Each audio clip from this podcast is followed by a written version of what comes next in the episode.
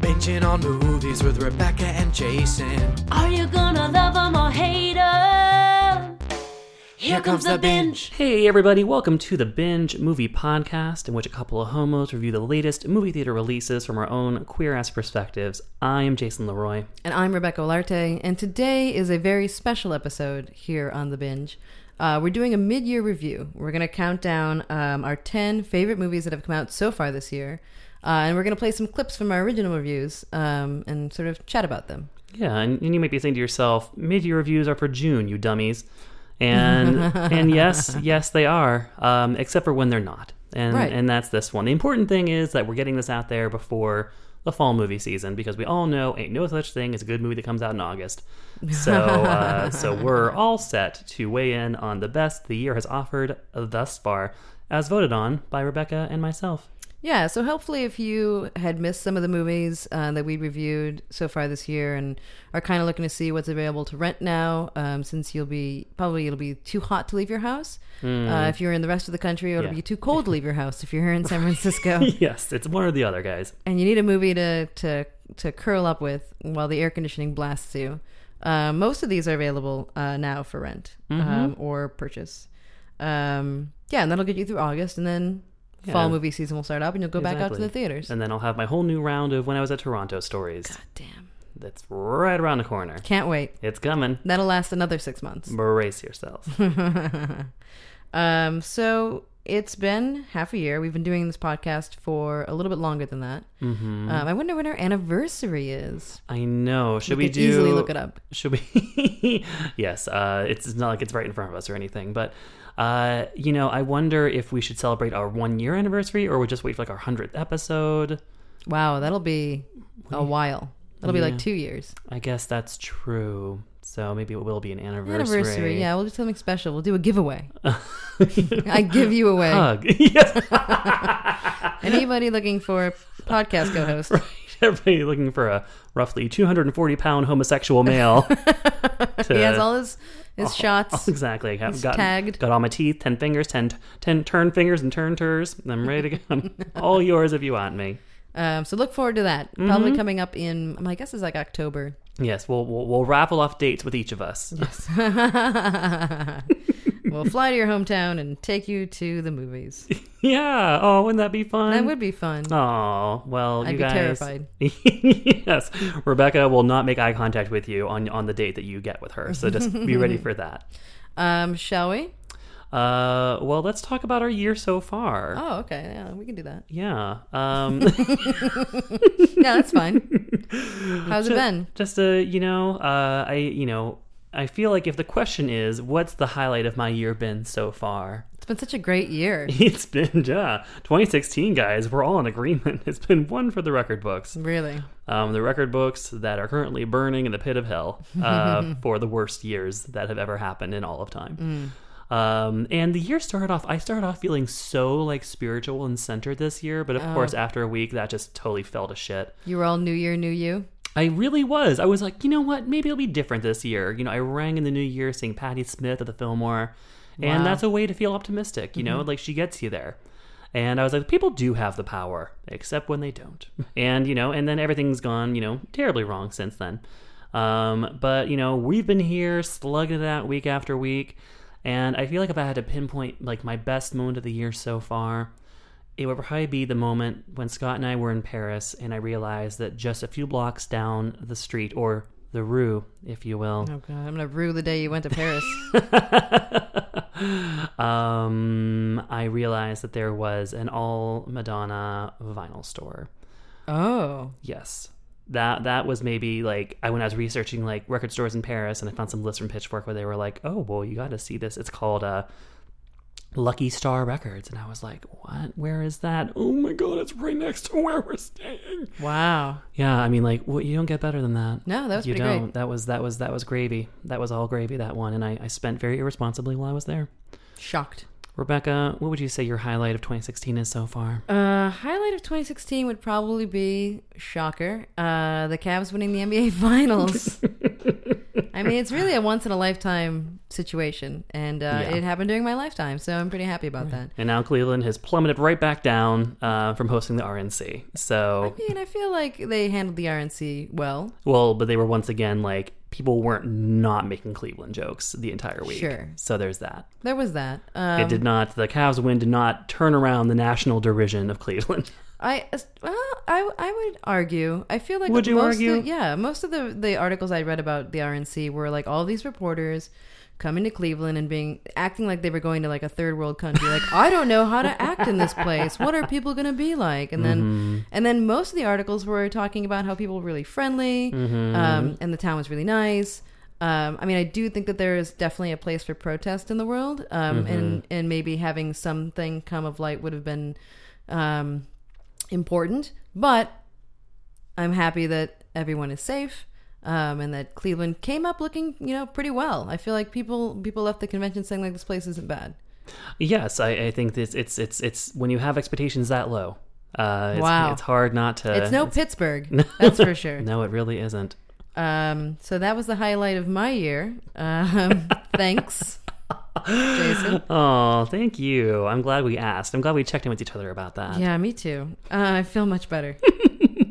Shall we get to the movies? Let's do it. Ringing in number 10 on the list is Deadpool. Um, so when we saw Deadpool, you had just seen it. I had not seen it.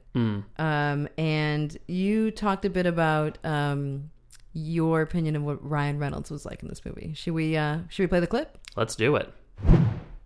In the very beginning, there's a the movie is very aware of Ryan Reynolds' like pin-up, you know, basically status, and uh, and and he does a lot of, and he has you know partial nude scenes.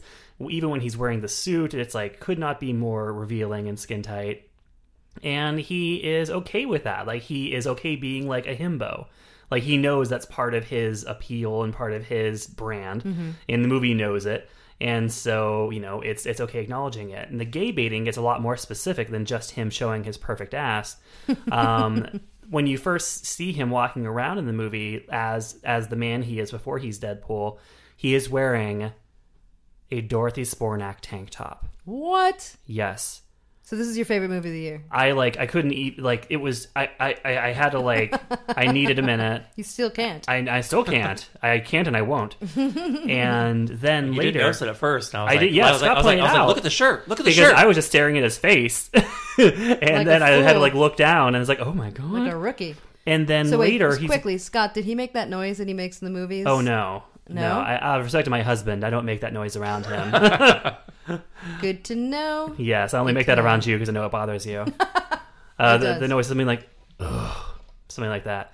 So I did not make that noise. Um, and now you have it on on audio, so you can make great. it your ringtone for me whenever I text you. so not only does he wear a Bea Arthur tank top, he also later uh, is wearing a Rent T-shirt while Oh, wow. praising while singing the praises of Bernadette Peters. Do you remember all that from the movie?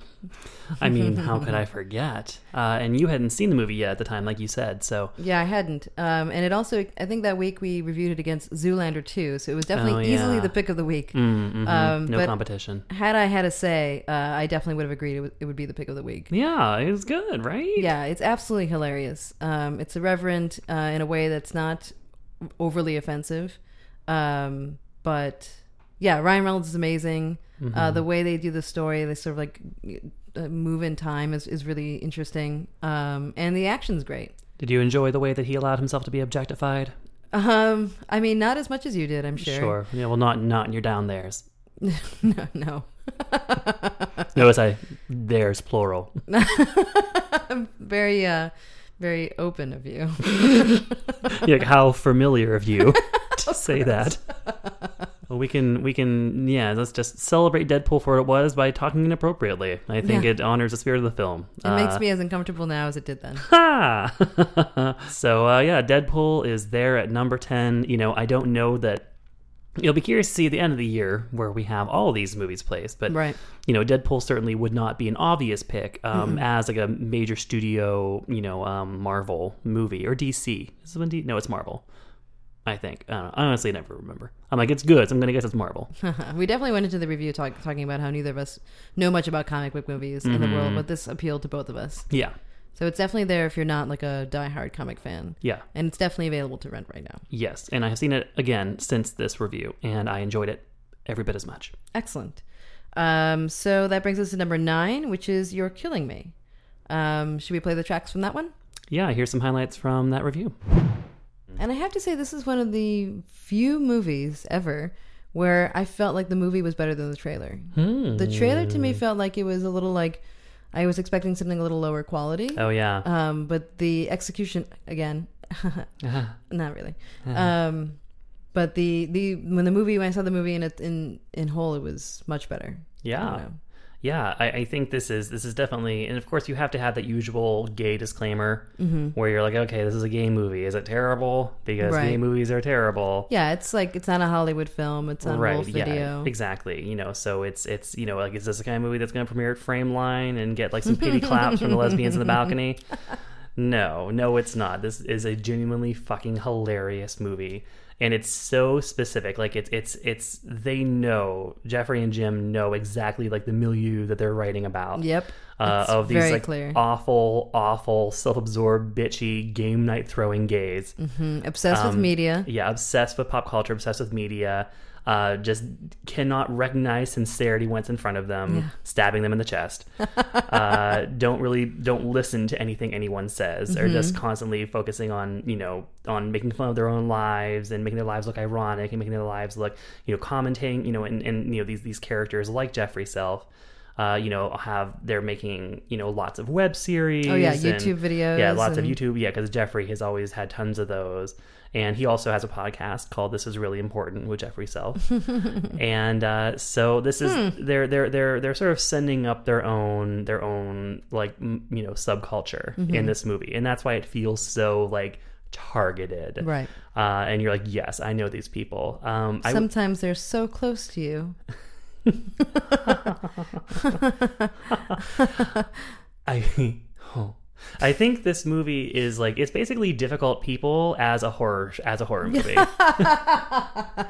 The role of Mary Tyler Moore was played by Mindy Cohn. No, difficult people, not, uh, Not ordinary, people. Uh, there was a death. There was some uh, selfishness and I mean, I'm sure like that just Billy put and the Julie, parrot in the cave and let's just get over this whole thing. Billy and Julie would be happy to have Mary Tyler Moore on Difficult People. I'm sure. it's really not often that you see a comedy that hits it tar- its target so completely on the head Mm-hmm, Um, as this movie. This is the movie that like contemporary gay culture deserves. Yeah. Uh, there is just this hilarious conflict in it where you're like not sure who's worse, like the self-absorbed game night playing friends, or the serial killer who is like moving through their ranks, dispatching them one by one without anyone really noticing. Right. Right. Uh, and you know, watching his look of horror. Uh, as they are just like ripping into each other with like vicious put downs about like their lack of pop culture knowledge or about you know what happened on Real Housewives this week, uh, it's just a hilarious juxtaposition of uh, of two different kinds of awful people. Right. And it kind of leaves it to you, the viewer, to decide if one is necessarily worse because in the movie, in the end, it feels like it's kind of a draw. It really comes to a head at the end when th- their one character is trying to play her song while they're trying to Oh, like notify the authorities. yeah. And they and like what which takes precedent really really hits that point home. yeah, yeah. It's just a perfect dark comedy, and uh, and and I just couldn't have been more delighted with it. Uh, and I certainly hope that it has crossover appeal, so that not just you know like you know bitchy thirty-ish gay men who live in major cities can can enjoy the the skewering, the literal and the literal and figurative skewering. Their female friends will enjoy it as well. Yes, you're like you're like the women who hate them also will enjoy it. uh, so and yeah, the, the the mixture of comedy and horror is great. Uh, the performances are all really really funny, and as you said, like the humor is just nonstop and it never it never misses. Uh, so The yeah, acting is great. the acting is really good, and Mindy Cohn's in it. So I mean, what more can you what ask else for? could you want? Well, we we said it all there. Yeah, There we really did. much more to say about we that. We did. You know, loved it then, love it now. Uh, and I did do the interview with the star and co-writer Jeffrey Self, and then director co-writer Jim Hansen. That is still available to be read up on our website, thebinge.us. You're Killing Me was on iTunes at the time, and it's still on iTunes for your enjoyment. Number eight, Jason, is 10 Cloverfield Lane. Mm. Um, this was also a pick of the week. Um, and I remember we talked about this when I started off being a little. I had one bone to pick with it, and uh, Oh. that's going to come right off at the beginning here. Let's uh, let's take a listen. Start with your bone. you see in the trailer that John Goodman's in the movie, and I think I mentioned And that's this- too much. That's too much. I would if I didn't know he was in the movie when he makes his appearance, it would have been mind blowing. Now, and, and why is he? Did you? Does he have a status in your mind where he would be like the ultimate surprise to see in this kind of movie? Yes, because I'm expecting this like horror sci-fi movie, Right. You're expecting like Freddy Krueger to walk in. Instead, Yeah. it's Dan Connor. or like um Wal- Wal- Walter Goggins, oh, Walton. Walton. Damn it! Every time. Every time. it's I, not your I was fault. like it's going not your through fault. my mind. What else? Like, am I Waller? What is it? It's not your fault. Walton Walton's not- Goggins. it's not a name. He'd be one I would expect. Sure. Or like, um, oh, who was the guy that played that uh, cult leader? He has that face. That looks like a goat. mm, a Black Phillip. That's it. Black Phillip. That's who I would have. Why I gotta be black? I don't know. White Philip. so we actually finally, I finally asked Jason who that guy actually is. It's John Hawkes. Yes, Academy Award nominee John Hawkes, not Black Phillip. No disrespect to Black Phillip. I'm sure he is getting a lot of John Hawkes roles right now. oh no. Yeah, Um, this is the beginning of the end for uh, for old Hawkes. When we reviewed 10 Cloverfield Lane, we were very um, careful not to give any spoilers. And if you still haven't seen it, I think we should still respect that um, because I feel like it would be a great movie to watch, like, you know, late at night at home um, and, not, and not know what's going on. Yeah, and uh, I will say this is one of the ones that Rebecca really stumped to get onto the top ten list. Uh, what I was did. it about this one in particular that you really wanted to make sure it was included on this list? I felt this was a movie that, uh, as soon as I saw it, I was recommending to everyone I know. I think that um, it's it's it keeps you on the edge of your seat in a way that a movie hasn't in a long time uh, for me. And the acting's phenomenal. Um, I I like when you can't figure out what's going on. Um, and it, the whole time I was just so engaged, and and and people love it. There's the same things she says about the best sex she's had. Uh, all the same same attributes. Doesn't know what's going on. Just no idea. Engaged though, fully engaged. Fully engaged, but very confused. very scared. very scared. Terrified. um, and at the end, you figure out it's dangerous. So Also- were right the whole time. Also, John Goodman's there. I have him on retainer. Like a sexual Jabba Hut in the corner of your bedroom. Everyone has their thing. ah! No, no place for judging. This is a safe zone. Safe space. Uh, this is a movie that you uh, wanted for. It's number 7 Um, a movie that I actually still haven't seen. Mm-hmm. Still haven't seen one of one kind of of two a on the list, I think. Right? Uh, yeah, there are only two on the list I haven't seen, Yeah. uh, which is actually a pretty bad, pretty bad percentage, considering we do this podcast. But anyway, But you guys don't expect Rebecca to watch the movies, right? that's not what I'm here for. yes, you're here to keep me in line. Exactly. You're Exactly. here to extinguish my flames whenever they get too uh, too flamey. Um, and this movie is a bigger splash. Um, Yeah, let's let's hear let's hear a snippet of what we had to say about that one. so it's um, Ma- Matthias Schoenaerts. Nope. Yes, no, that's that'll do, that'll do. Damn it! What is it? Yeah, no, you basically did it, like Matthias Schoenaerts. That's okay. That's Say it, say it with some confidence. Matthias You, you said it too carefully. Mat- Matthias. Matthias. Uh, and Tilda Swinton, which sounds like a pretty rad couple.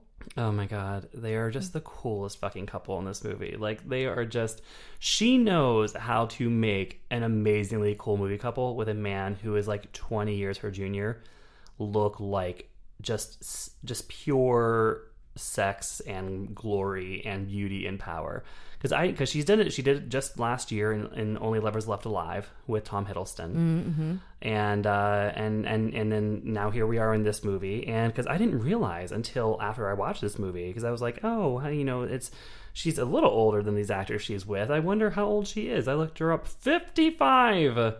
Tilda Swinton is five years from being sixty, Wow, good for her. and she looks so amazing, and she's timeless. As timeless. fifty-five-year-old women do. Yes, as 55 year old woman, you know, certainly can do. And, you know, Julianne Moore is around that same age. So Mm-hmm. that's no longer an age that we're like, well, that's the crone years. But, but, uh, but no, she. But it still is for but- men. but- Any man over fifty is disgusting. Yes, yes, yes. Uh, but no, Tilda, I say that not to, you know, turn it into a conversation about like women and aging, but to say that Tilda just repels any kind of human weakness just just just her very being you know she transcends age she transcends uh you know gender um, according to the casting people of Doctor Strange, she transcends race. uh, hi-yo. So, uh, and she she's just uh, she is just otherworldly uh, entirely, which is probably why she got cast in that role in Doctor Strange. But so yeah, so she and Matthias are just the most heavenly, just just oof, amazing couple in this movie. Like, and they're both just, especially this opening scene, them just lounging around nude, just looking amazing. And yes, so this this is this is this is couple goals all the way.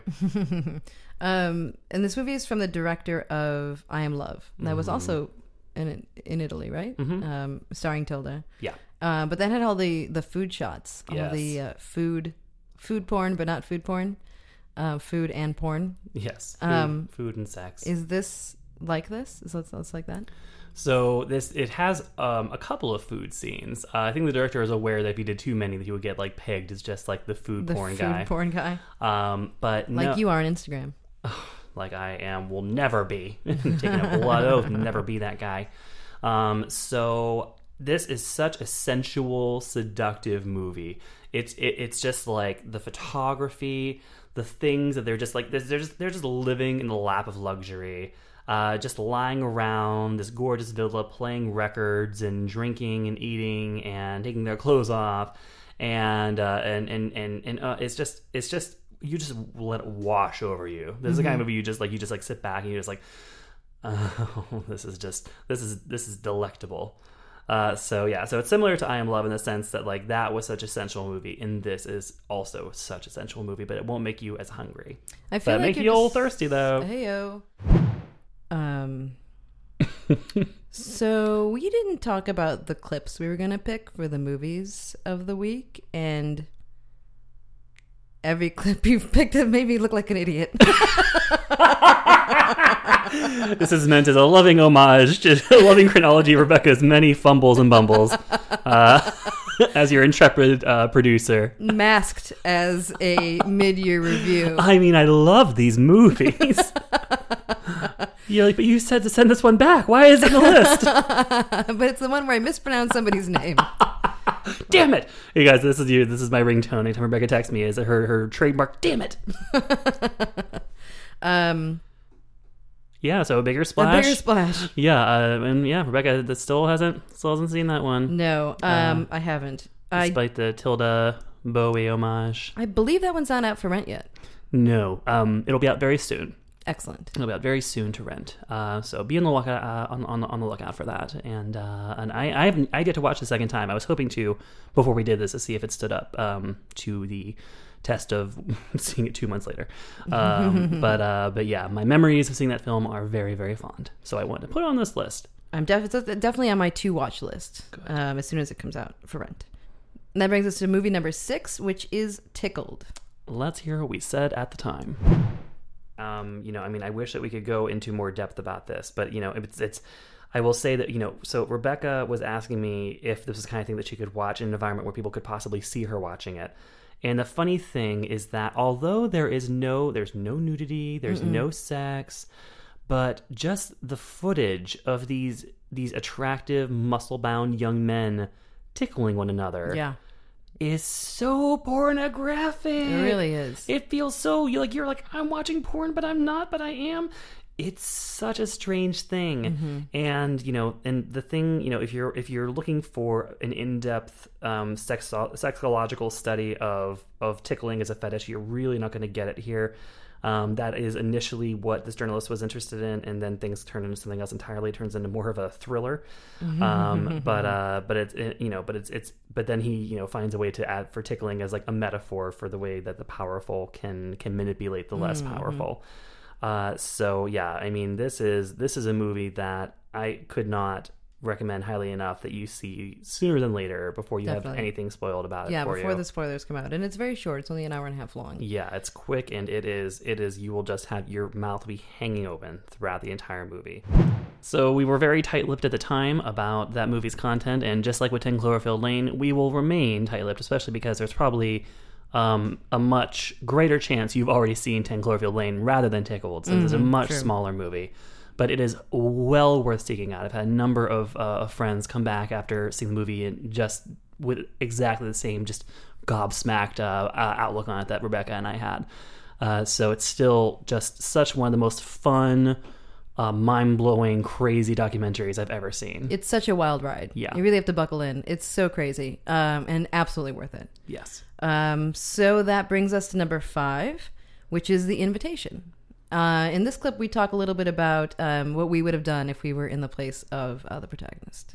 This movie presents a conundrum that you'll find here on the West Coast in, in LA. Yeah. Um, is this a cult, or are these just New Age weirdos? Yeah. I Yeah. find that here in San Francisco too. Oh, yeah. are parties. Absolutely. Absolutely. I think Maybe all these people are so interesting. Uh, whoa, Whoa, whoa, whoa, mm, mm. oh no no no! I believe in myself. I already don't like you.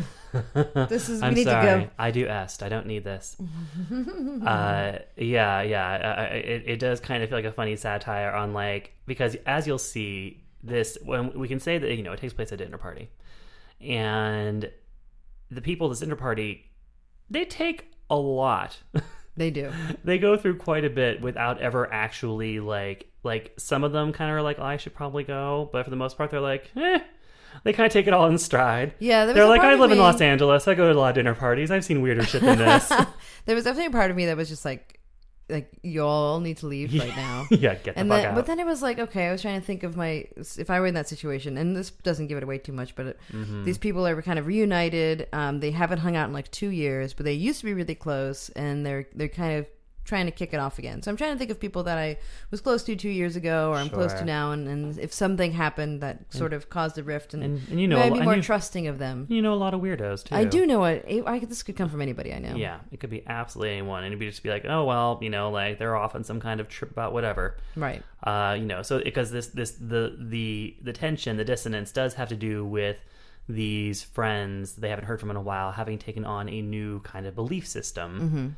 Um, and so, and. Which again, doesn't feel like a religion. Like it's just a very kind of thing that you would hear anybody sort of. yeah, it's like a you would- would philosophy. It's like a philosophy, but there's also some kind of like non-traditional medicine elements to it. Mm-hmm. Uh, so it all felt very like, yep, this is something you'd hear at a, at a, house party in LA. Right. Uh, not at all surprising. Right. Uh, so you can kind of buy in a satirical way why more of the people at the party don't just get the fuck out. Right. Exactly. So yeah, we talked about a lot of movies uh, this year that we like that we were also like, we're not telling you any a goddamn thing This about what happens in this movie. Yeah, this is yet another one where we were like, we are sitting on this tight. We we we we sit on things, Rebecca and I, Very tightly. very tightly, and this was one of them. Just just waiting for it to hatch. Yes, I I'm saw gonna this take it in a, one- in a chicken direction. I saw this one again after our review. Um, our review had uh, my wife wanted to see it because our review was so uh, stellar about it. So it was definitely one I wanted to watch again. And there was there's this huge thing that happens at the end that makes the whole situation much more epic that I missed the first time. Um, so I'm glad I saw it again. I encourage you to pay attention to the very end. It'll it'll blow your mind. Um, this movie is fantastic. Yes, I've, I've spent a lot of time imagining what could have distracted Rebecca the first time she watched it, that she somehow missed this. It's probably a cat meow. yeah, I'm gonna guess it was a cat. It was she was she was admonishing a cat for meowing. Uh, Not missed- during my movies. yes, respect my time. This is my time. um, I would also note that if you have since watched The Invitation, or when you do watch it, if you'd like to hear a much more in-depth uh, review of the entire movie, including everything that actually happens in it, I did an episode of our friends' podcast, The Bloodlust. Um, where we went way in depth from from several people's perspectives on this movie, every inch of it. So check out the Bloodlust, look it up wherever you get your podcasts, and you'll find an episode about the Invitation featuring moi. If you can't get enough Jason, Yes, exactly. If you're not getting enough of my voice between my my present tense voice and my flashback voice, right? you can also hear me. Uh, I drank an entire bottle of rosé during the taping that podcast as well, Oh, so you can hear my drunk voice whenever I get even faggier. Um, movie number four is The Meddler. The other movie Rebecca did not watch yet. That's the other one. Uh, so for The Meddler, um, I had the great thrill of sitting down with its writer-director, Lorene Scafaria, as well as its leading lady, its embattled lightning rod leading lady, Susan Sarandon. Um, and uh, so this clip is going to be from the intro that we recorded to that interview. Um, and that interview, of course, is still available on our website and wherever you find this podcast. Uh, no, this is this is one of the best mother daughter movies I've ever seen. Like genuinely, sincerely. It's Is it better than Wings? uh, Wings. Wings? Isn't that the movie? Terms of what? Yeah, you're Terms of right. Endearment? Terms of endearment. where you get wings, Debra Winger? is that where you got wings? Yeah. That's what I call her. You know, that movie with the That's wings. my girl with wings. FKA wings. Wind, wind beneath my wings? From a distance? What No, is that? that's, that's from Beaches. Oh. Yeah, I was thinking about Terms of Endearment. Close enough. Yeah, no, I think that, you know, like Terms of Endearment is a classic in its own right, of course. But I feel like this is a more modern movie, you know, Yeah. like that was a different generation. And I feel like I feel like modern audiences are really gonna vibe with this. I feel like, you know, Lorene has really spared no detail in just excavating this very personal stuff. And uh, which we talk a little bit about in this interview. And uh, so, you know, and they, they kind of talk about this movie as being it's about what your mother is doing when you're not calling her. Oh. Oh, jeez. I know. Yeah. So, and they've been marketing this movie with t shirts that say, call your mother. Uh, it's been the whole thing is just call your mother. Um, but this is not this is not um, a kind of broad uh, comedy of like oh my mom's a pain in the ass. The mom's like what I do? Um, it is uh, it, it's it's so much more nuanced than that, and uh, and it's acted so beautifully. This is the biggest lead role that Susan Sarandon has played in a while, and I think that's part of why that she's out doing uh, just a full press tour for it. Um, and of course, that has coincided with her being in the news for other things Yes. and being a bit of a lightning rod. Um, and we talk about that a little bit in this interview as well. Um, but this movie could not have less to do with the things that she has been in the press talking about. Um, it is uh, so she, she it's she it's such a warm, wonderful performance. Uh, I feel like you know she more often than not kind of gets cast as as sort of like a you know a, a supporting wife or supporting grandmother somewhere in the background of someone else's life.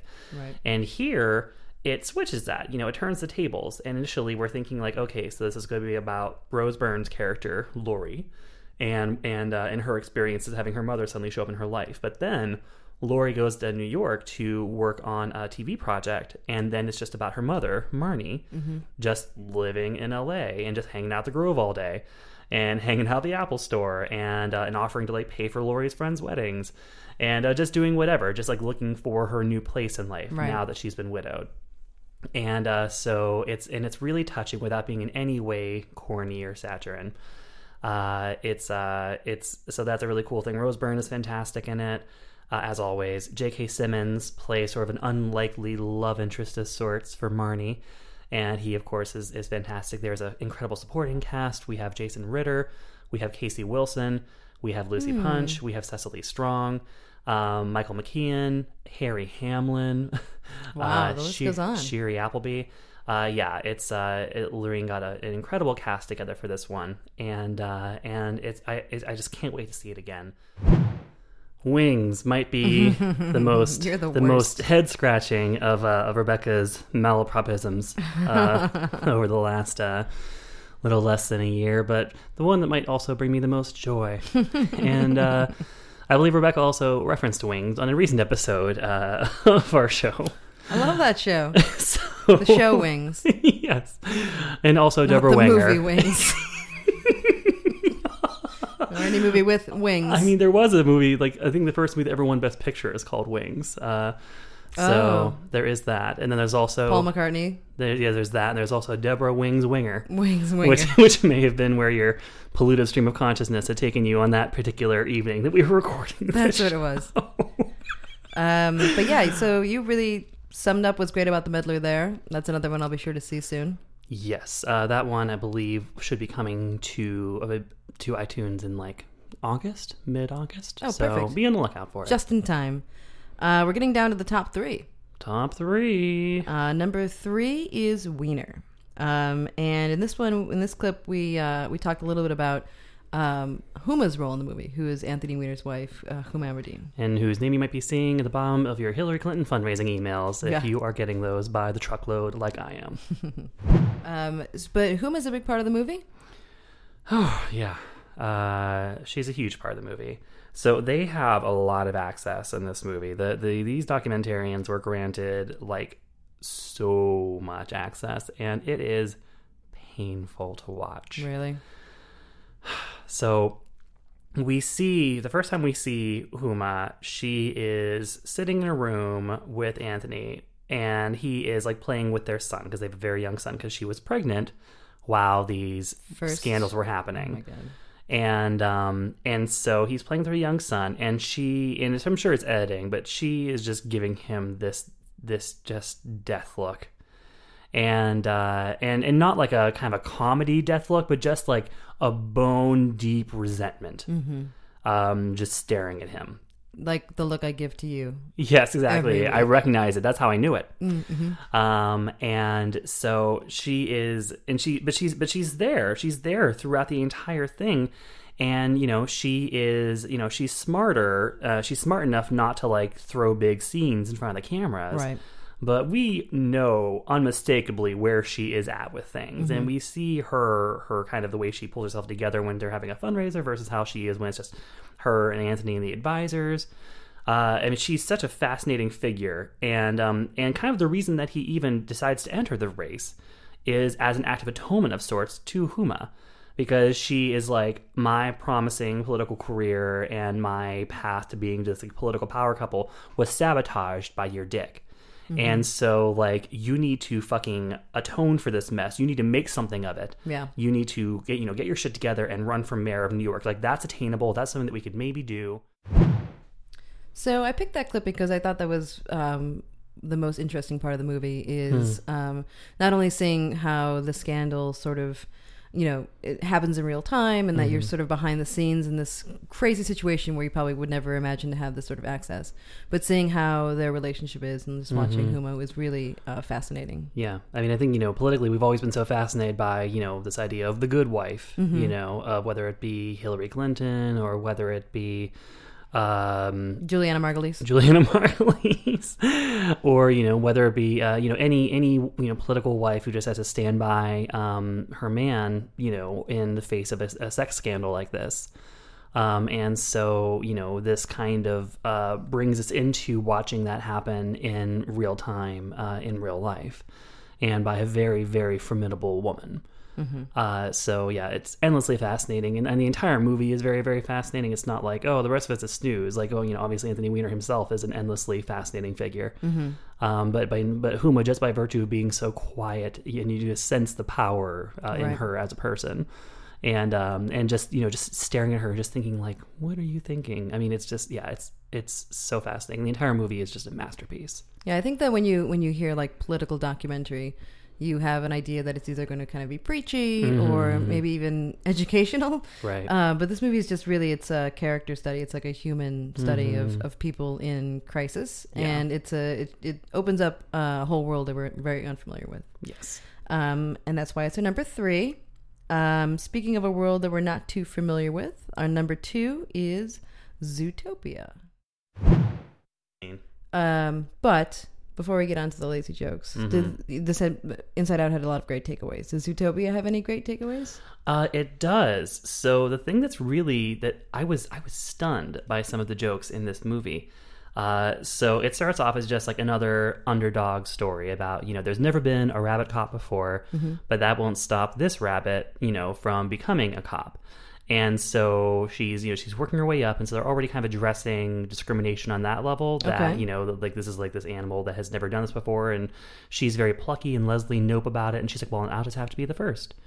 Um, so Okay. whenever she first shows up at the police station to check in, uh, there is uh, there is this uh, one the, the animal that's at the reception desk checking her in says, "Oh, aren't you just so cute?" And she says, "Oh, "I'm sorry, um, only bunnies can call each other cute." and he's like, "Oh, oh my god, I'm so sorry." She's like, "It's it's it's fine. Just you know, just thought you should know." uh, so I'm like, "Oh damn!" Like they're making like slur jokes. Uh, then and there's sort of, there's a sort of they're gradually fleshing out their world building and letting us know like where all the different animals fit in within like the kingdom of this movie. And so we found that foxes are considered like the very very lowest class. And oh, it's uh, like a class system. Okay. it's very much a class system. and uh, so cl- no one trusts foxes um, and uh, and and other animals that used to be um, predators. So this the, the whole thing in this movie is that like things have evolved to a place where animals that used to prey on other animals no longer do, but there's still like a lingering fear and distrust that they could start doing it again. And uh, Interesting. and so um and so the bunny uh is talking to the fox and uh she like helps him out he's kind of he's a scam artist and so he's she is helping him out not realizing he's a scam artist yet and she's like "Ah, you are just so articulate No. yes Really? and he's like and you are not at all patronizing wow. Picture Jason Bateman saying that. Yeah, so, yeah, yeah. uh, so I'm like, oh my god, damn! This is and great. and if that wasn't enough, later on, the bunny and the fox are sitting with a sheep. I believe it actually might be Jenny Slate. And the fox touches the sheep's wool. No. Yes. And the bunny says, you can't just go around touching a sheep's wool. Nice. I was like, holy fuck. That's amazing. Get I that message in early. I do not believe these jokes are in this movie. Uh, but then yeah, then it really just becomes about the main the main plot ends up being about um, people trying to stoke outdated fears of minority groups. Uh, because that's sort of like that's that, that's the, the the mission that's happening in this movie that that she that the bunny's trying to uncover is it seems like all these animals that used to be predators that have since become civilized are now becoming predators again and they're attacking. And so, and everyone's like worked up about it, and everyone's terrified. Like, well, we need to do something about these predators because they're attacking. And um, and so, and So then it turns out, fear. Yeah, it's state. about yeah, yeah, exactly. They're scapegoating. They're they're you know these, and they're trying to figure out why. You can't say scapegoat, Jason. not not That's this offensive to goats. we can say that about each other. uh, so I also really like this review because this is when we first found out that we both love Emperor's New Groove. yes, yes, that was a pivotal moment in our. It it's really the only thing that keeps us going at times. At Is just remembering moment. that shared that shared this very moment when Rebecca is seething with rage at the many clips I've chosen that present her no less than flattering light, while also being combined with me making my most salient points about the movies. It just so happens. You really had to dig deep for those clips, huh? but what you heard in that Zootopia clip was me sowing the seeds of what uh, would later become one of Rebecca's when she found because she hadn't seen the movie yet Not when we recorded that. And then I remember you went and saw it opening weekend. You were like, "Holy shit!" Just blown away. Um, crying the whole time, um, which was weird because it was all children in the theater. Right. And, we left and I was crying. And also, it's a comedy. Right. Uh, um, But, but the children. Let's focus on the children. It's because the children were there that was made it uh, weird that you were crying the whole time. The movie is um, it's adorable. It's so smart. Um, it's very clever. The plot is really interesting. The messages that you as you mentioned in the clip we just played uh, are there but they're they're not too preachy. Um, absolutely love this movie. Wonderful for children and adults alike. This is the most I've loved an animated movie in in years. i think emperor's new groove came out in 1996 Right. So a solid twenty years. solid 20 um, jason Yeah. we're at movie number one We're at number one. Number one of the year so far. do you know what it is what is it again? Oh yeah, um, I know what it is because I love it, and uh, and it's number one with a bullet. It is the Lobster, uh, and uh, you know, man, it's it's just great. So let's hear us raving at the time. Although I think this is no, you you had seen it, so this is one where yeah. we both had seen it, and uh, both felt equally as passionately, and we were both perfectly comfortable and excited to announce it as our number one of 2016 at this mid-year point. So this movie, um, there are a lot of themes. There's a lot. There's a lot that goes on in the story. Um, there's the whole ridiculousness of like becoming an animal if you don't find a partner. First of all, I'm gonna I'm gonna break here. What animal would you be, Jason? well, you know, I I've given this a little bit of thought, and I was thinking because okay, so considerations to take. You know, when you're thinking what animal would I be, one of the first things I think of is like food chain. Mm-hmm, Um, because you know you wouldn't want to be an animal that's being like relentlessly pursued as food Right. by um by whether it be human or animal um predators and you know and then you want to be an animal that people like i guess i would want to be an animal people like maybe some people want to be an animal people want to have left alone but i want to be an animal that people like Um, you know, I'd like to be some kind of you know luxury animal, Oh man, if you steal my animal, and I I landed at a koala bear. Speechless. So when you say when when you hear the word luxury, I pictured life in captivity in zoos. Yes, okay, just being fawned over. Like who doesn't love a koala bear? nobody. Precious, precious things. Um, yeah, just kept. I, I'm fine being a caged bird. How are Um, they I the will food sing. chain? Aren't they at the bottom of the food chain? No, because no, who eats a koala bear? other other mammals. Who? But they eat bamboo, so they Yeah, don't. That's fine. They're at the bottom. I'm fine with that, but no one eats them though. I mean, I guess in the wild, they not in a zoo. Yeah, right. Well, yeah, certainly not in a zoo. You also you haven't had koala chips. Mm. Falling off the bone. koala fingers. Koala. No, I think Their koala. little round ears make such good. I think koala because I don't know, like I don't know that they have any natural predators. Like I'm sure that just by being small mammals that are not known for their speed, that like if they were out in the wild and there was like some fucking panther or something nearby, that Yeah. they'd be in danger. But I feel like most panther, you know, most koalas are in habitats, you know, that they're sort of have they're designed to keep them there because I think mm-hmm. I think they're endangered. I mean, every fucking animal's endangered, but so yeah, that's that's where I landed. Just having people coo over me for my cuteness, and no one wants to eat me. So That's a good one. uh, what about you? I went with uh, one that's mentioned in the movie, um, Mm-hmm. but I don't know. Well, I'll tell you why.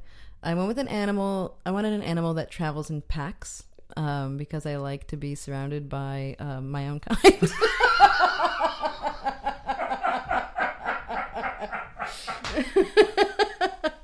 Like-minded individuals is what I meant to say.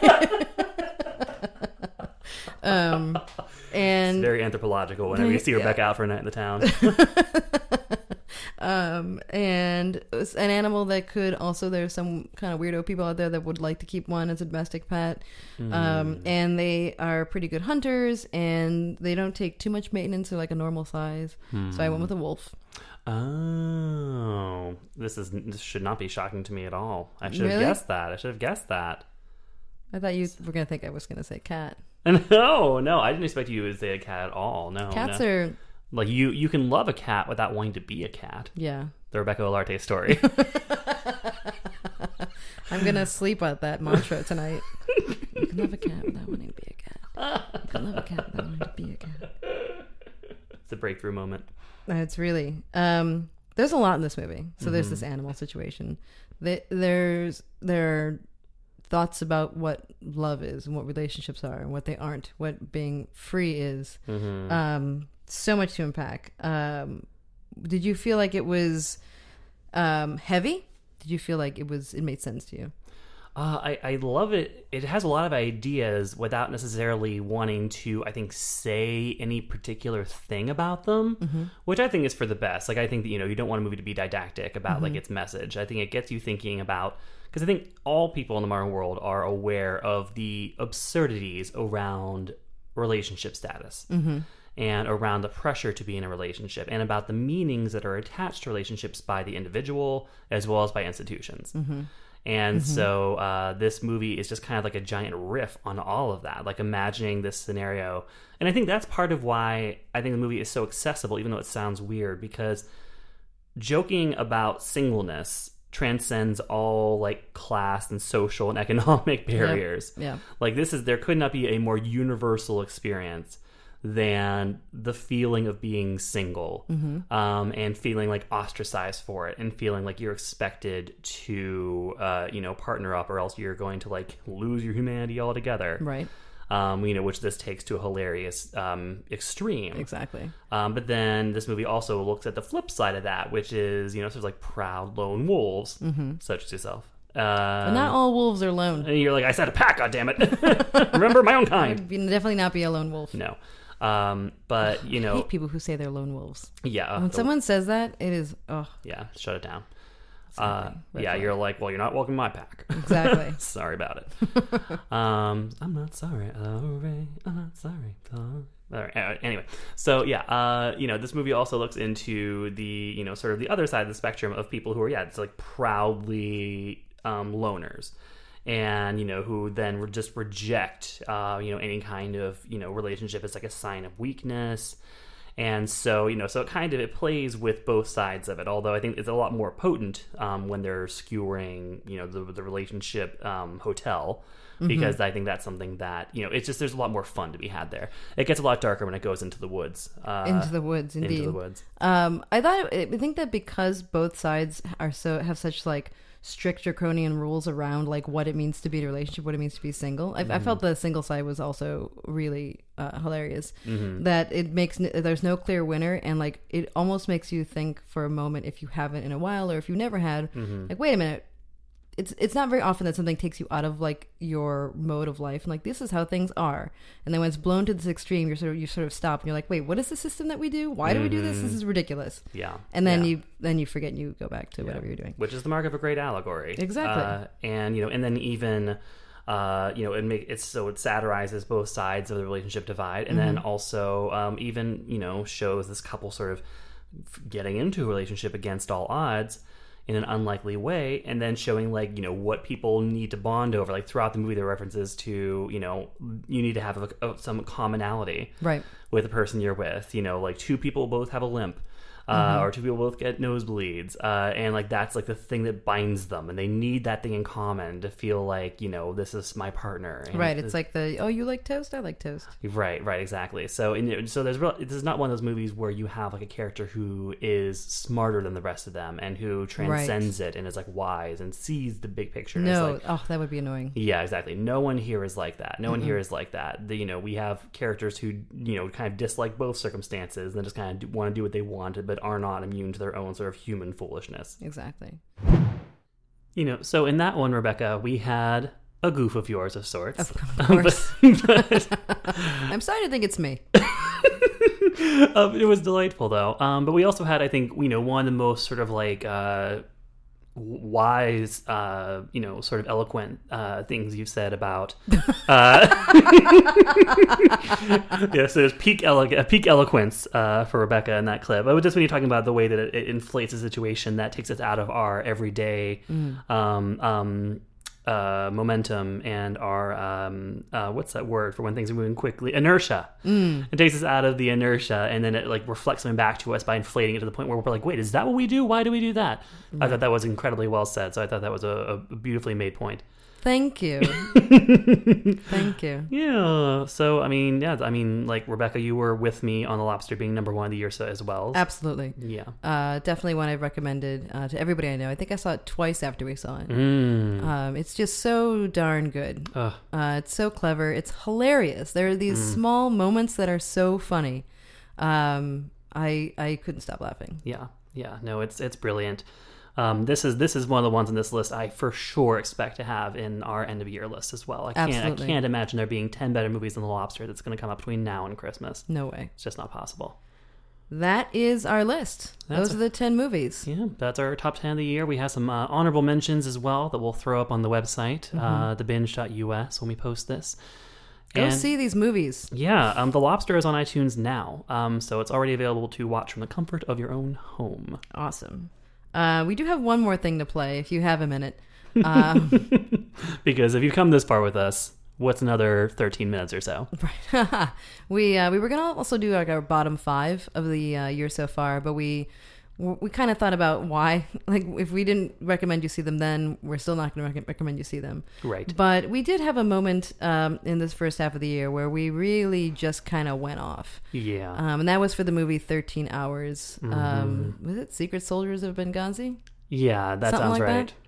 that? Um, which did you see when one of the um, at the RNC one of Yeah. the, where he was up there and his Yeah. fly was down? Oh no, I didn't see that the fly was down, but I saw them talking about it on um, either Colbert or Daily Show. They were talking about what those guys were saying, and um, and they were like, you know, we were told to stand down, and then either Trevor Noah or Stephen Colbert, one of those guys, was like, yeah, except here's the thing, that never happened. Right. There was, you know, no official representative told them to stand down.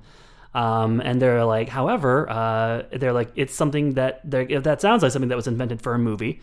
It was, and then they showed the clip from the movie of, of like the evil, clacky, you know, khaki clad, uh, you know, bureaucrat, Bureaucrat, yeah. being like, "No, stand down! Don't be heroes." Uh, so, um, yeah, so it's it's it's funny that that has yeah re- reemerged um, just as we're as we're doing this, but. You know, 13 Hours is not my pick for the worst movie of the year, but I know it's not Rebecca's number one. So infuriating. Such an irresponsible piece of shit. Yeah, it's uh, and you'll hear us get into that. But I think the reason that we want to um, give this to you guys is because I feel like this was a breakthrough moment for Rebecca and I in um, in recording reviews where we're just really just vibing off each other and just letting go. like we this this was this was like the dam like you know the flood the floods the floodgates flood Floodgates. floodgates were opened on Yeah. this one. I'm like damn damn walls floodgates sugar walls. Damn walls. Those damn walls. um, but we'll we'll go ahead and say goodbye to you now. Uh, if you have a minute, keep keep listening, and then we'll play the review right after this. Thank you so much for listening to our mid year review. Yes, thanks for sticking with us so far through this this festering shithole of a year that's managed to yield some pretty good movies. Yeah, not so bad. Um, again, you can follow us on Twitter. I'm at Fight Balance. Jason is at the Jason Leroy. Um, be sure to stay tuned for this uh, review of 13 Hours, and uh, we'll see you next week. Bye. You're not giving orders anymore. You're in my world now. About my family once tonight. Thinking about them now. Up here in the middle of all this. Shoot that son of a bitch! Thinking about my girls, man. I fucking hate myself for saying that tagline in, in like the dramatic way because I know. feel like I'm just feeding into the whole fucking thing. Yeah, I know. Yeah, you're you're betraying your your NPR natural voice by using it for evil instead of I good. am. I'm using it for evil. Where do you want to, where do you want to start? Where do you want to start? Should we get the nice stuff out of the way? Yeah, let's let's let's get the nice stuff out of the way so that we can really dig into all the problems this movie has. so it's beautifully shot. it's a beautifully shot movie. Um, it is really well crafted as an action movie. It's two and a half hours long, and I was never anything less than completely engrossed, and sometimes just grossed uh, by it. Uh, and uh, it's there's there's not like bad performances or anything like that. So technically, it has it's totally like above average, solid action military movie. Uh, so, do you have any nice things you would like to add, Rebecca? Kudos to John Krasinski for getting in really great shape. Yes, yes, he did. He did get in really great shape. Although you'll see if you see the movie, which we're not going to say you necessarily should. I was going to specifically say don't. um, he, yeah, he, as you may know from his press tour for this movie, he got in crazy ripped up shape, and he only is shirtless in the movie for literally three seconds, and it's dark out. Yeah, he So, totally got robbed on that. I'm like, girl, like, why did you go through all that just for that? I wonder if he asked for the shirtless scene. He's like, "You guys seriously want me to do all this?" I need to take my shirt off. Yeah, it's like you guys. I'm going to do this, right? Like he's like, you. He's like, I can do it during before the fight or during the fight, but it'll, it'll be a lot more awkward if I do it during the siege. Uh, but you know, it's up to you guys. I uh, I feel like the only person I recommended this movie is to someone who I felt would appreciate a bunch of strong, well built bearded men who look Mm. like they would hate fuck you to that to watch it. Dave. Dave. I mean, you made an audible ooh at one point during the movie. Oh well, yeah. When John Krasinski had a shirtless scene because like it was when that guy was pushing the tires. No, I didn't really. It wasn't during that scene because I know you were thinking that was doing it for me, but that guy didn't really do it for me. I was like amused by how gay it was. It was so because gay. of his like the shorty, shorty, short shorts that he had on while he was like th- throwing his tire around, all sweaty and greased up. Um, but Yeah. yeah. no, it wasn't. It wasn't so much that. Yeah, when John Krasinski had walked out with his shirt off because I have always you know been into him, and he and he really got into like crazy shape. Yeah, for this it's movie. intense. There's there's more. There, it's like an it's a, it's a startling amount of definition on his torso. Um, but and then during the um, there was a featurette that they ran before the movie that they might be doing for all screenings. That's basically like a the real men endorse the movie type situation. Yeah. And it, which is strange. I feel like it's, Very it's odd. unprecedented, really, for like you know, like a true story to open with a featurette with like the guys being like, "Yep, this is what happened. You know, we watched it, we we helped write it, and this this is it. So settle in for the truth."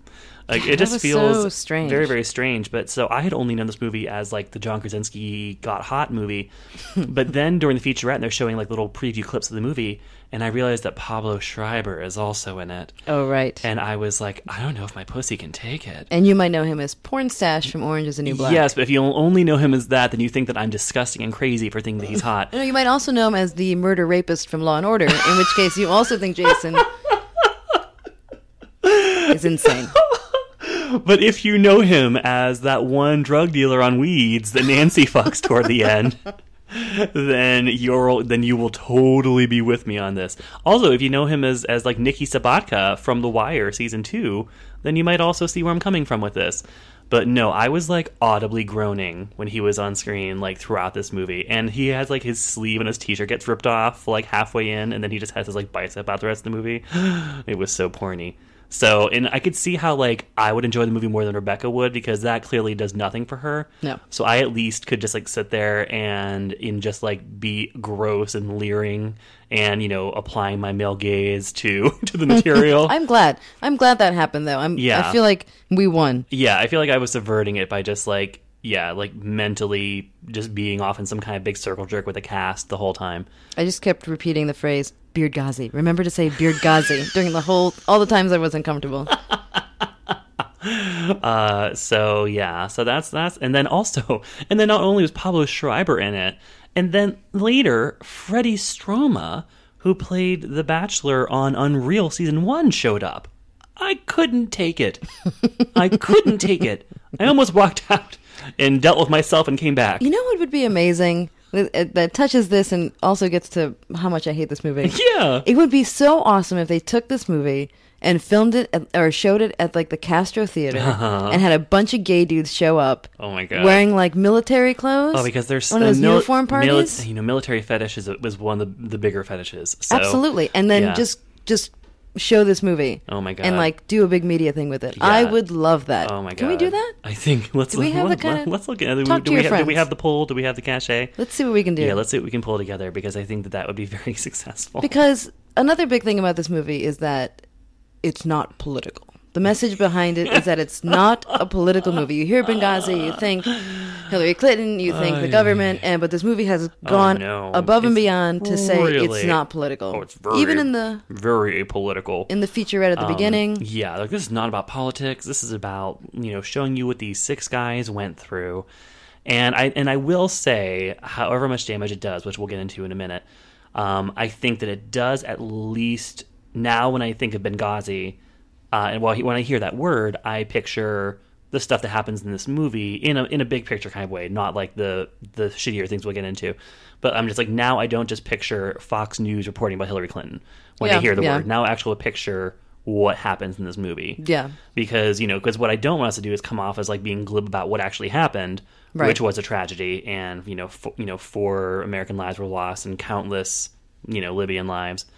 And uh, you know, so yeah, this is not us being like, "Oh, nothing happened. Oh, we're liberals. We don't care." No, but at the same time, you can't use a, a, a true story and and use it to, to point whatever message, and then take any critics to the movie and say that you're being unpatriotic or Right. that you're not respecting the memory of the people who passed, or for one Mm-hmm. reason or another. Those things don't necessarily go hand in hand. So we can be completely critical Oh, of this yeah. movie and still be Yeah, because we have a lot- Americans. yeah, because we're we're going we're going to be critical in this movie. So this movie is very political. this movie is intensely political um, in the sense that it you know it does not say hillary clinton's name it barely it doesn't really say obama's name um, but it's all it's it's all between the lines but it's like the widest fucking lines The you know? widest. like and it's like it, it feels so true of everything that's wrong about conservative culture that this movie thinks it's like being sneaky with the ways that it demonizes so much shit and really i feel like the core of what this movie is about is this is a movie with a chip on its shoulder like Yes. as much as this is like a hymn of praise to military heroism this is actually a movie that is fucking pissed off on behalf of these guys who feel like they're not taken seriously Uh, yeah. because like know, let's let's you know for a second like everyone's like oh it was military heroism but just to be clear these guys were like private contractors Exactly. they were These private contractor these are not security detail soldiers. these are ex-military Ex-military. these six dudes were ex-military private contractors And so and the, and so they're not being you know fucking sent out there by the military. They are signing very very very lucrative contracts, Very lucrative. extremely lucrative contracts to go and do these things and put themselves For a in, living. and put themselves in harm's way. And that does not take away from you know the patriotism of wanting to. Well, not, not that's not the right word. You know, from the, the the courage of putting themselves in harm's way by going into the fray when this all went down at this compound. Right. But just to be clear, this is about private. These are employees. Right. This is basically like a story about security guards go, you know, go, jumping into the rescue to help other people out of a situation like Definitely. this. That's what this is really about. But these guys feel very disrespected, and so this is really uh, one of those. It's like a culture war movie about real men versus the elite and the educated, and how those guys are fucking assholes, and how real men are where it's at. Yeah. That, Uh, that that's the part that got me the most of this movie. Oh my god! It made this very clear line of there are these there are these group of guys who are very strong and are very sm- they might not, not be book smart, but they're smart about the world Mm-hmm. Yeah. and they know what's right and people just need to fucking shut up and listen to them and that's Yeah. the way it's going to go. And anyone with their as they specifically call out their Harvard or their Yale degrees Oh my God. or if you're a woman, you are a fucking weenie. Basically the whole thing is Yeah. these the, these women and these these Ivy League yeah, Ivy League guys. graduated people have been you they infer that these people have been judging them and putting them down for being brawn and no brains Mm-hmm. but then when shit comes Yeah, then who do they come running to? Who needs to save the day? These guys. seriously it's so obvious and this Oh is the, that's part of the whole chip on the shoulder thing Yeah. it is george bush-esque cowboy fucking nonsense Yeah, it panders so much. It's like the most pandering fucking movie that I can remember seeing in a while. And yeah, there's this one guy. They kind of they distilled their their hatred for you know guys who went to school and Right. have like office jobs into one character mm-hmm. who is played by a guy who only plays villains. I remember he was like he was I think he was like a, a hired killer on damages, and I still hate him from that. I see his face, I'm like, oh, I fucking hate you. You killed Ellen's husband, and so he's just like he's just like you know waddling around in his like pale khakis and his like tucked in short sleeve button down, and he's like, okay, guys, you better do what I say, and you don't have clearance, you don't have clearance, and Right. you know, listen, like I call the shots around here, hmm, and they're all standing there like, oh, he only gets away with it because he knows he can. And then like later once the attack starts and these guys are wanting to go from their their compound over to the compound where it's happening and this guy's like, "No, you don't have clearance. You can't go." And then he's like, "Wait, what's going on? I don't know what's happening." And one of the fucking military guys, one of the contractors is like, "You're in my world now." oh god and then at the end at the end he says i'm glad the the the I don't know. You do your impression when he says, "I can't even try to do your impression." I'm glad to know Americans like you. Oh my god, he Oh. does say that. He literally says that. He literally says the, The words, "I'm glad to know Americans like you." If you were okay, imagine yourself a teenager who gets bullied all the time, and you're kind of an idiot, and you are writing in your notebook like, "Man, if, if the bully like confronted me, and then like one day I could be like, then like someone came in the school with a gun, and I like." Saved everybody and like got all the girls and like what would they say to me then? Oh, we're so happy to know you, Brian. Yeah, it was oh, like it's a this- fantasy. Yeah, it's, It's a a- complete it's a fucking fucking, fantasy. nonsense fantasy. It's like these guys, like even though you know, like this, according to these dudes, is, is exactly what really happened. It plays like a fantasy of like wish fulfillment of what these guys wish people would say to them because they feel like they're not taken seriously. Yes. And so, like, the movie, it's not. I feel like real heroism comes from a place of generosity. And this is a movie that wants to fucking be like, these people are all assholes. It's not a movie that has a good heart. Right. It's, no, it's a movie absolutely. that wants to just mock. It wants to mock the people who are not the good guys.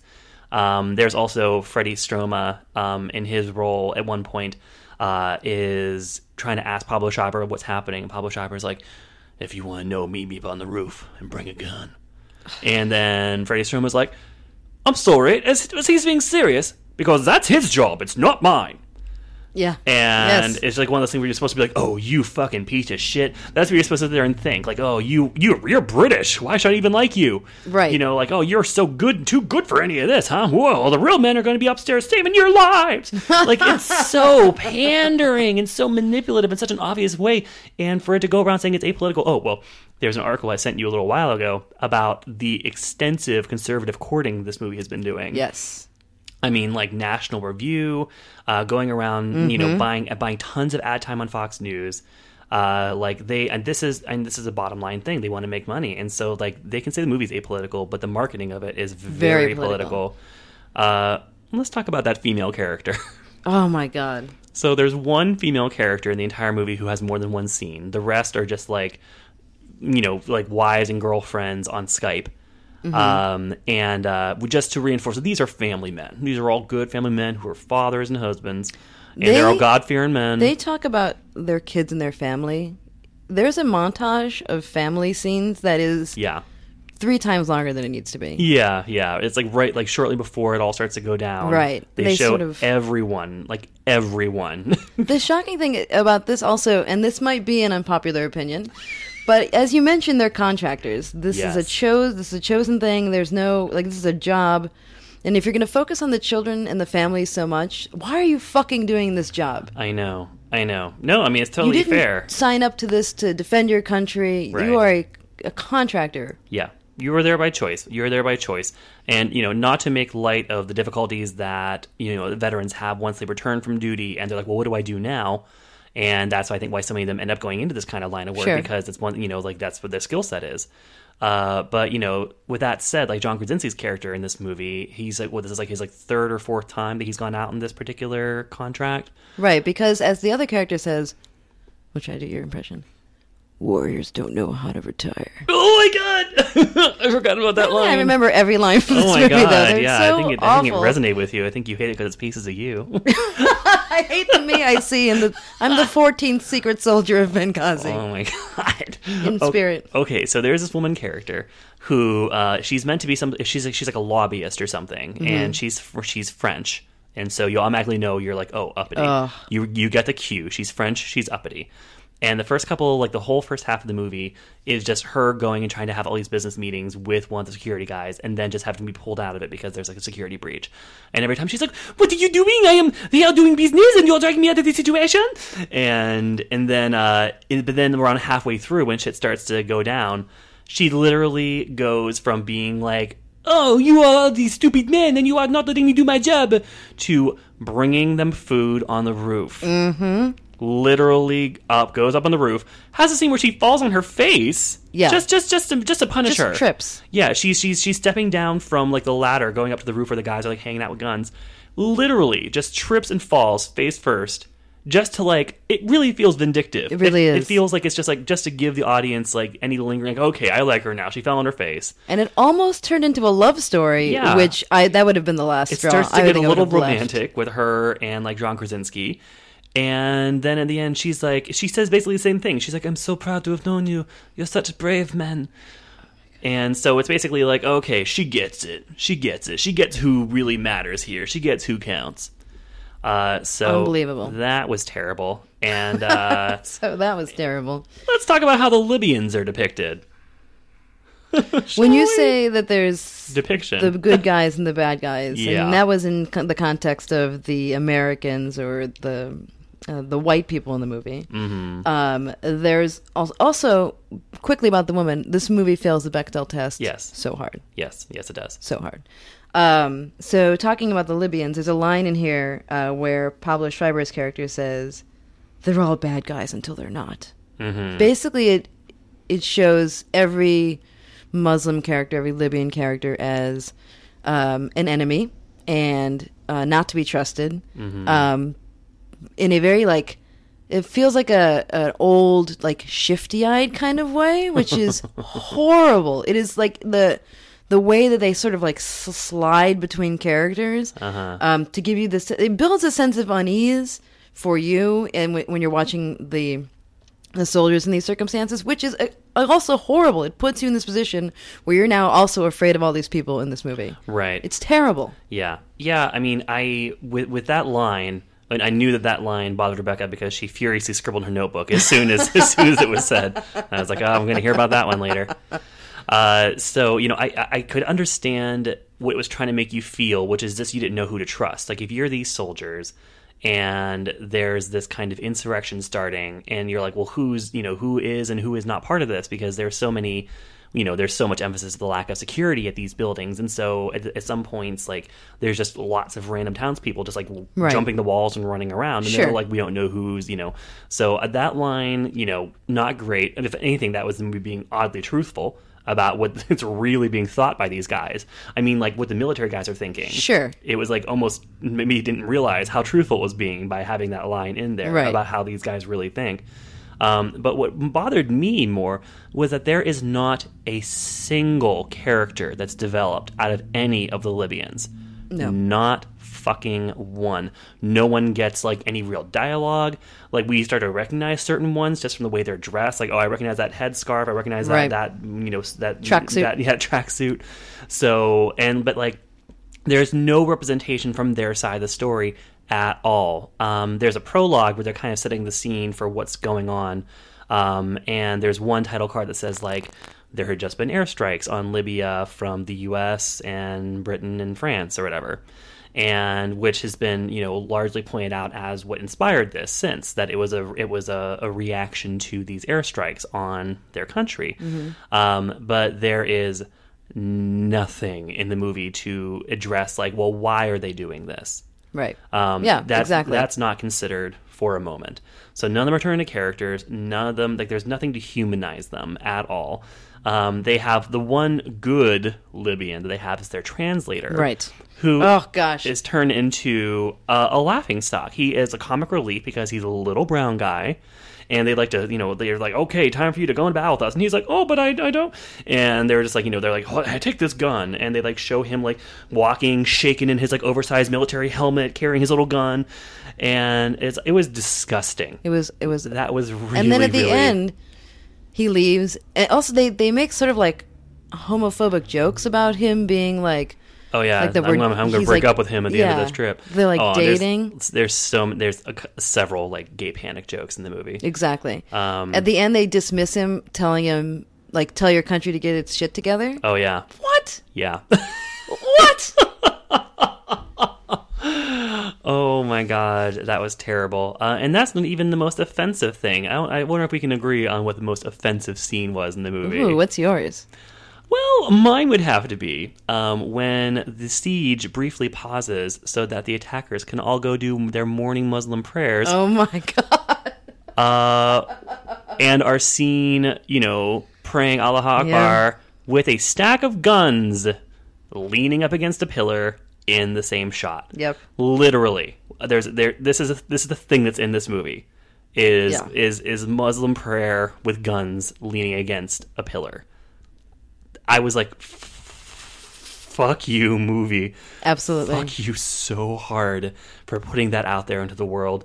That is so fucking reckless and so irresponsible.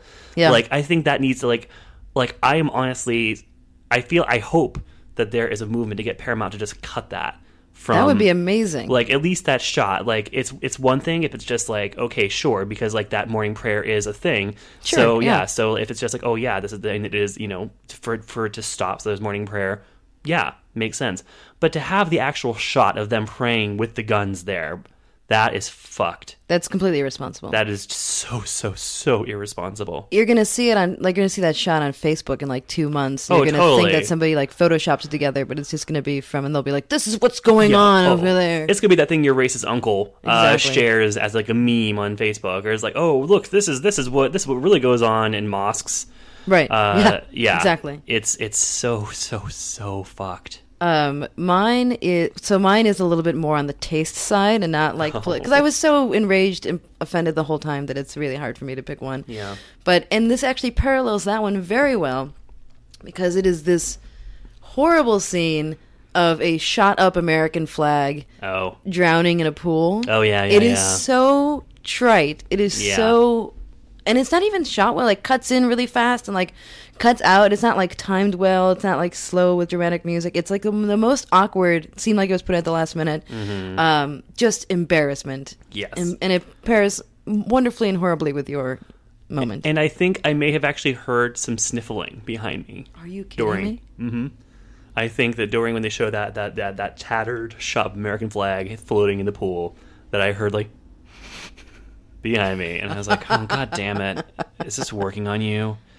it's just an act of complete and utter pandering. And you know, it's it's very much wanting to get in on that American Sniper Lone Survivor money. But here's the thing. It's definitely closer to Lone Survivor than it is to American Sniper. Mm-hmm. I mean, very much, very close to the Lone Survivor because that was also a true story about just like one siege where all these military guys were just kind of picked off one by one.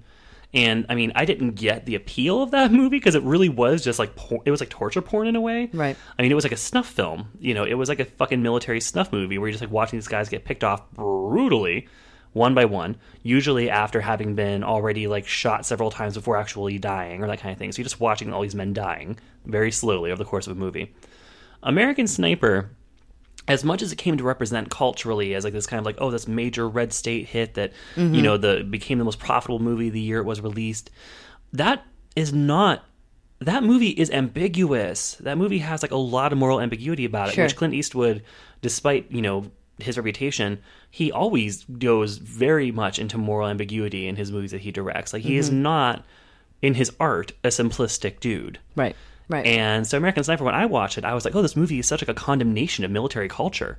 Like it shows just like how fucked you are. right. And It- like, you can't win. And yeah, you can't win. It shows like the you know the PTSD stuff. Right. It shows like what might what kind of dysfunction could lead to someone becoming going into the military. Mm-hmm. You know, it shows his childhood with like his like fucking crazy dad, and you know, and like you know teaching him all this insane shit. And I was like, oh, this is such like a this is like a brutally honest movie about the military. And then that you know, and then for him to just get killed so senselessly at the end. As in real life, Right. I was like, man, like this movie is really giving it to the military. And then, nope, everyone was just like, I guess everyone else just saw a completely different movie. over it. Yeah, they're just like, yeah, well, this is the, and they like saw those childhood scenes. Were like, yep, that's how children should be raised. It's like And- concussions. That great football movie Tell the truth. of the year. Tell the truth. Uh, yeah. So American Sniper, this isn't. Um, this is zero nuance, zero ambiguity, uh, no sophistication, no complexity. Uh, this is just complete bullshit, pandering, agitprop nonsense. Uh, it's so infuriating, and I don't know if I'll ever not be mad at John Krasinski for doing this movie. Yeah. I really don't. crossed the line. Like I get that like girlfriend needs to eat, um, but like let let your wife keep bringing on the bacon. Yeah. And like I get it, like your film career never really took off. You had that Leatherheads movie, no one liked it. Oh right. Maybe he's just kind of has like a, you know, he's not a very I don't know. Maybe he lives out his like childhood fantasies through these military movies. Maybe. I mean, I think that I would like to think that John Krasinski is horrified by the way this movie is being marketed now, Mm-hmm. and that he did not want to be that. Yeah. Um, and I'm sure you know he wanted to be seen differently as an actor. He didn't want to just be seen as like the sensitive guy. Sure. you know, um, because other than Leatherheads, the only other movie I can think of where he played the lead was um, Away We Go with Maya Rudolph. Oh the, yeah. the Dave Eggers um, Yeah. scripted movie, um, and that was like that was an even softer, more sensitive guy than Jim. Then Jim. Um, and speaking of Jim, uh, one of the other actors who plays Oh, yeah. the, the, in the security team in this movie is the guy who played Pam's original boyfriend from the shipping department, uh, who Jim stole her away from. And uh, but apparently they they broed out about it and they're cool now Oh, my God. because they're in this movie. They say bro and brother. Yeah, lots of broing, lots of brothering. I feel like if you were a self-aware, you know, I don't know, someone if you're if you're in the same line of work and you like this movie represents what I do and who I am, but you were at all like self-aware, you would be embarrassed by your portrayal here. Mm-hmm. It's it's so comical Yeah. and over the top, Yeah, yeah. cartoonish. It's cartoonish. Yeah, it's really, really cartoonish. Uh, I can't imagine that, you know, that a soldier would watch this movie and be like, "That's exactly what it's like." Uh, a- at least, and and to be honest with themselves about it. I mean, in in okay, you know, me mea culpa. Like, I have not now, nor have I ever served in the military. I have no fucking idea. Maybe it's exactly like this, but I will say that, like, you know, and I, and I did feel like it was being honest. Like, I could picture these guys being these guys, mm-hmm. better looking mm-hmm. versions, but I could picture them being these guys. But you know, with that said, you know, and maybe this is this is we're kind of seeing it through their eyes in this movie, it right down to the the people they don't like. You know, like we're seeing the the people Yeah. the way that they saw those people. Yep. And but that was a funny thing about even the marketing when they're like the untold story of the, the the secret soldiers of Benghazi or whatever, as if it's like a newer, groundbreaking thing to be like, well, this one's gonna be told from the soldier's point of view. it's like, well, that's been never been done before. Good job, guys. You cracked it wide open. Did not see that one coming. Um, and it also has to be said that this movie has possibly the gnarliest arm wound Oh shit. in the history of Woof. of cinema. Woof. Like, goddamn, this movie it has seriously Mm. the goriest, goriest arm injury that a character a character incurs who does not die, and then just is just walking around for the rest of the movie with literally half of his arm hang on by like a few bits of skin, and there's bone, and it is it's it's like a, I was like, people will faint. I feel Yeah, like it's someone- pretty intense. I feel like someone out there is going to faint um, because of that, because it is horrifying. I guess one other just thought I had about it was, you know, because you're watching this movie, and one of the thoughts you have is like, how the fuck did all these Libyan guys get so many weapons? And of course, like we know that there's a complicated history with like the U.S. arming Right. these countries, and then it just like it gets out of hand. And but like you know, so all you see are all these Libyans with like missile launchers and automatic weapons and shit like that. And I was like, who could watch this movie and still think that it's a good idea for average citizens to have automatic weapons? Oh, absolutely. Like, and and so the people who love this movie are going to be very much those people. Yep. And how- Uh, how? Like, what makes the what? Because we're Americans, and so we should be allowed to, but no other country should be allowed to. Like, this happens in this movie and in these places of the world because the weapons are so rampant and so widespread. So, like, all you need is for like the climate to get worse, and then before you know, it, people are just fucking blowing everyone else away. Right. with These automatic weapons that the average citizen has no business having. Nobody needs a mortar. Nobody. So yeah, so that's just like one more bit of hypocrisy that I'm dreading coming from out of this of you know f- fucking Target fans of this watching it and being like, mm-hmm, mm-hmm. They'll just you know reinforce their ideas about shit.